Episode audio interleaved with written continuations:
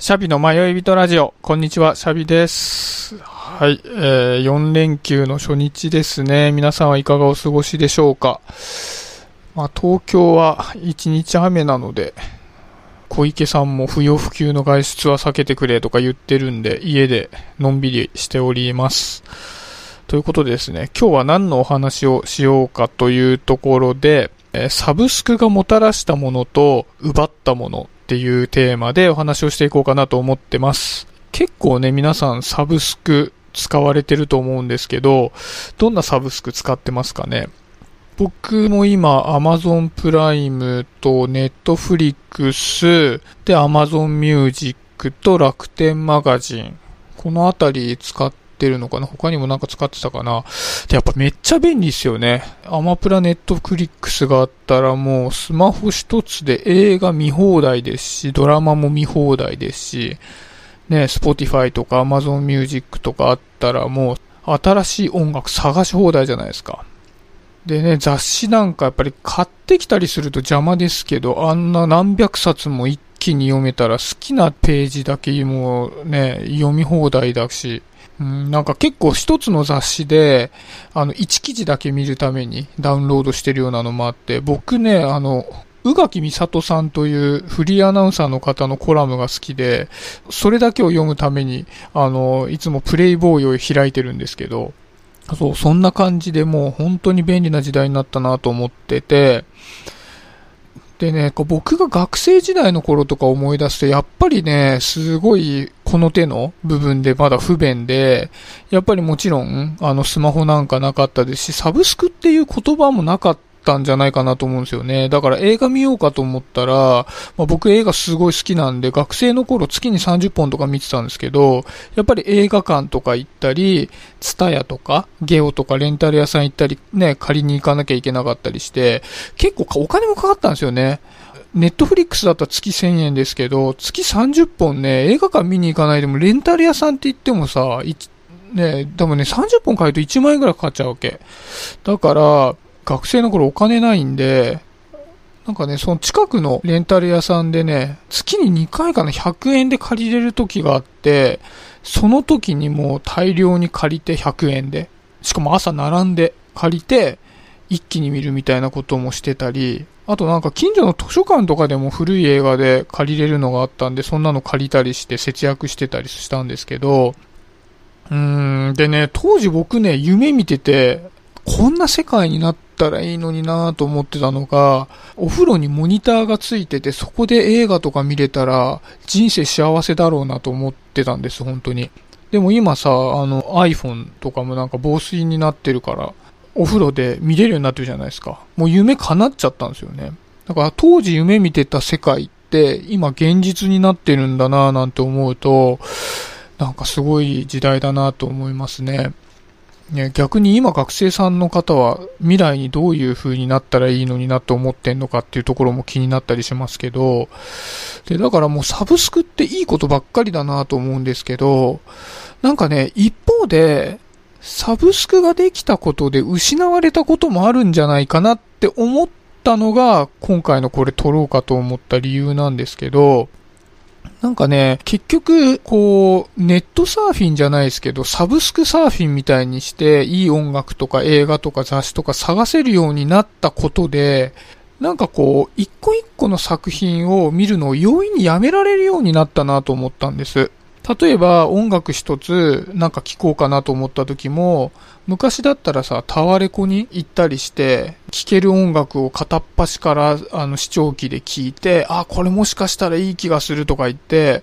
ねあの2000円とか3000円とかかけて買って家でまあ聴くじゃないですか。でそうするとさもうせっかく買っちゃったからいいと思いたいもんでずっと聞いてみたりして、お、なんか初めちょっと買うんじゃなかったかなって思ってたんだけど、だんだん良くなってきた気がするななんていうことも結構あったんですけど、じゃあそれをね、あの Amazon Music とか Spotify でやるかってやらないんですよね。やっぱりこう、いくらでも聞けちゃうから。パッて聞いた時にあんまり良くないなと思ったらやっぱ次行っちゃおうみたいな感じで、その2、3000円かけて買うほど1個聞くのにリスクもないんで、なんか簡単にやめてしまって、なんか作品とかコンテンツに対する辛抱強さが失われてきてしまったな、僕の中で、みたいなところがあるんですね。でね、最近ちょっとね、あの、カッコつけて詩を読んでみようと思って、パラパラ詩見てたんです。そしたらね、なんかわかんないんですよ。やっぱ詩って短いのにこういろんなのが凝縮されてたりするんで、で、なんかすぐ飽きちゃって。なんか詩をたしなむのに飽きてしまって、なんかちょっとやめちゃおうかなみたいに思ってたりして、やっぱりなかなかこう新しいことの辛抱強さが能力として失われてきてしまったんだなみたいな残念さがあるんですよね。で、これなんで残念かっていうと、本当に好きな作品って何ですかって言った時に、一撃でいいって思える作品じゃなかったりするじゃないですか。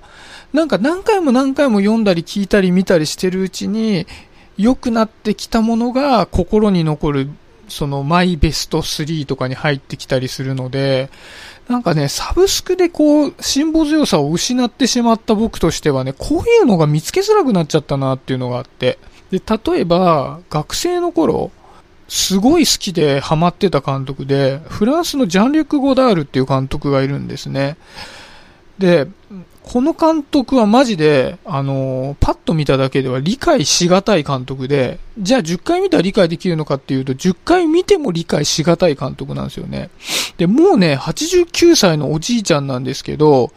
一番ね、新しい映画で、多分2年前に出したイメージの本っていうのが一番新しいやつだと思うんですけど、まあね、見た時に1ミクロンも理解できないんですよ。なんか、どういう映画だったって聞かれて、うん、なんかすごかったっていう感想しか出ないような映画作ったりするんですけど、それでもね、なんかすごい好きな監督なんですよね。あの、よくわかんないですけど。でね、やっぱりこのジャンリュク・ゴダールって結構ね、通な感じがするんですよ。だから好きだって言いたいっていうのが当時あって、学生の頃に。もうジャンリュク・ゴダールが好きって言ってる俺みたいな感じのを醸し出したいみたいなのがあって、で、なんか当時、なんか初め見た時は本当にわかんないでなんだこいつと思った覚えがあって、僕当時見た映画に10段階評価つけてノートにつけてたんですけど、確かね、初めて見た映画が勝手に仕上がれっていう映画で、あの、10段階で3.8っていうのつけたのを覚えてるんですよ。だから1回目見た時に全然面白くねえなと思ったのは確かなんですよね。でもなんかやっぱり面白いと思いたいと思って、いい映画だと思いたいと思って、あの、彼の映画を何回も何回も見てたら、なんか良くなってきたんですよね。まあ、ちょっと一つ横島な理由があって、あのー彼の初期の映画によく出てたアンナ・カリーナっていう女優がめちゃくちゃ好きで可愛いなと思って見てたっていうのもあるんですけど、まあ、ちょっとそれプラス、もう何回も何回も見てるうちに、いや、なんかすげえいい映画だなって思い始めてきて。で、ただ、じゃあ、今初めてジャンリュック・ゴダールの映画をアマプラとかネットフリックスで見たとして、じゃあ好きになったかって言ったら多分ならなかっただろうなと思うんですよね。一回目見て、あ、この人なんかよくわかんない映画だなと思ってやめてしまったと思うんですよ。で、やっぱりこれって今の僕の詩と同じで、辛抱強さが全然なくなってしまってるんだなっていうふうなことを思うので、これやっぱりね、その結論としては、便利になってきたっていうのはいろんな作品に触れられるようになったっていうことなので、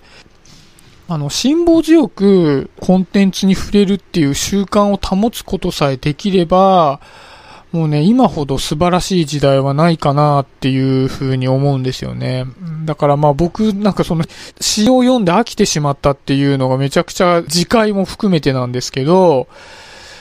もし今サブスクをこう皆さん楽しんでいて、で、やっぱりこう辛抱強く作品を見るっていうことしなくなっちゃったなって思ってている方がいたら、ぜひね、スルメ版じゃないですけどね、昔なんか CD とかでこう、聞けば聞くほど良くなるのスルメ版って確か言ってたんですけど、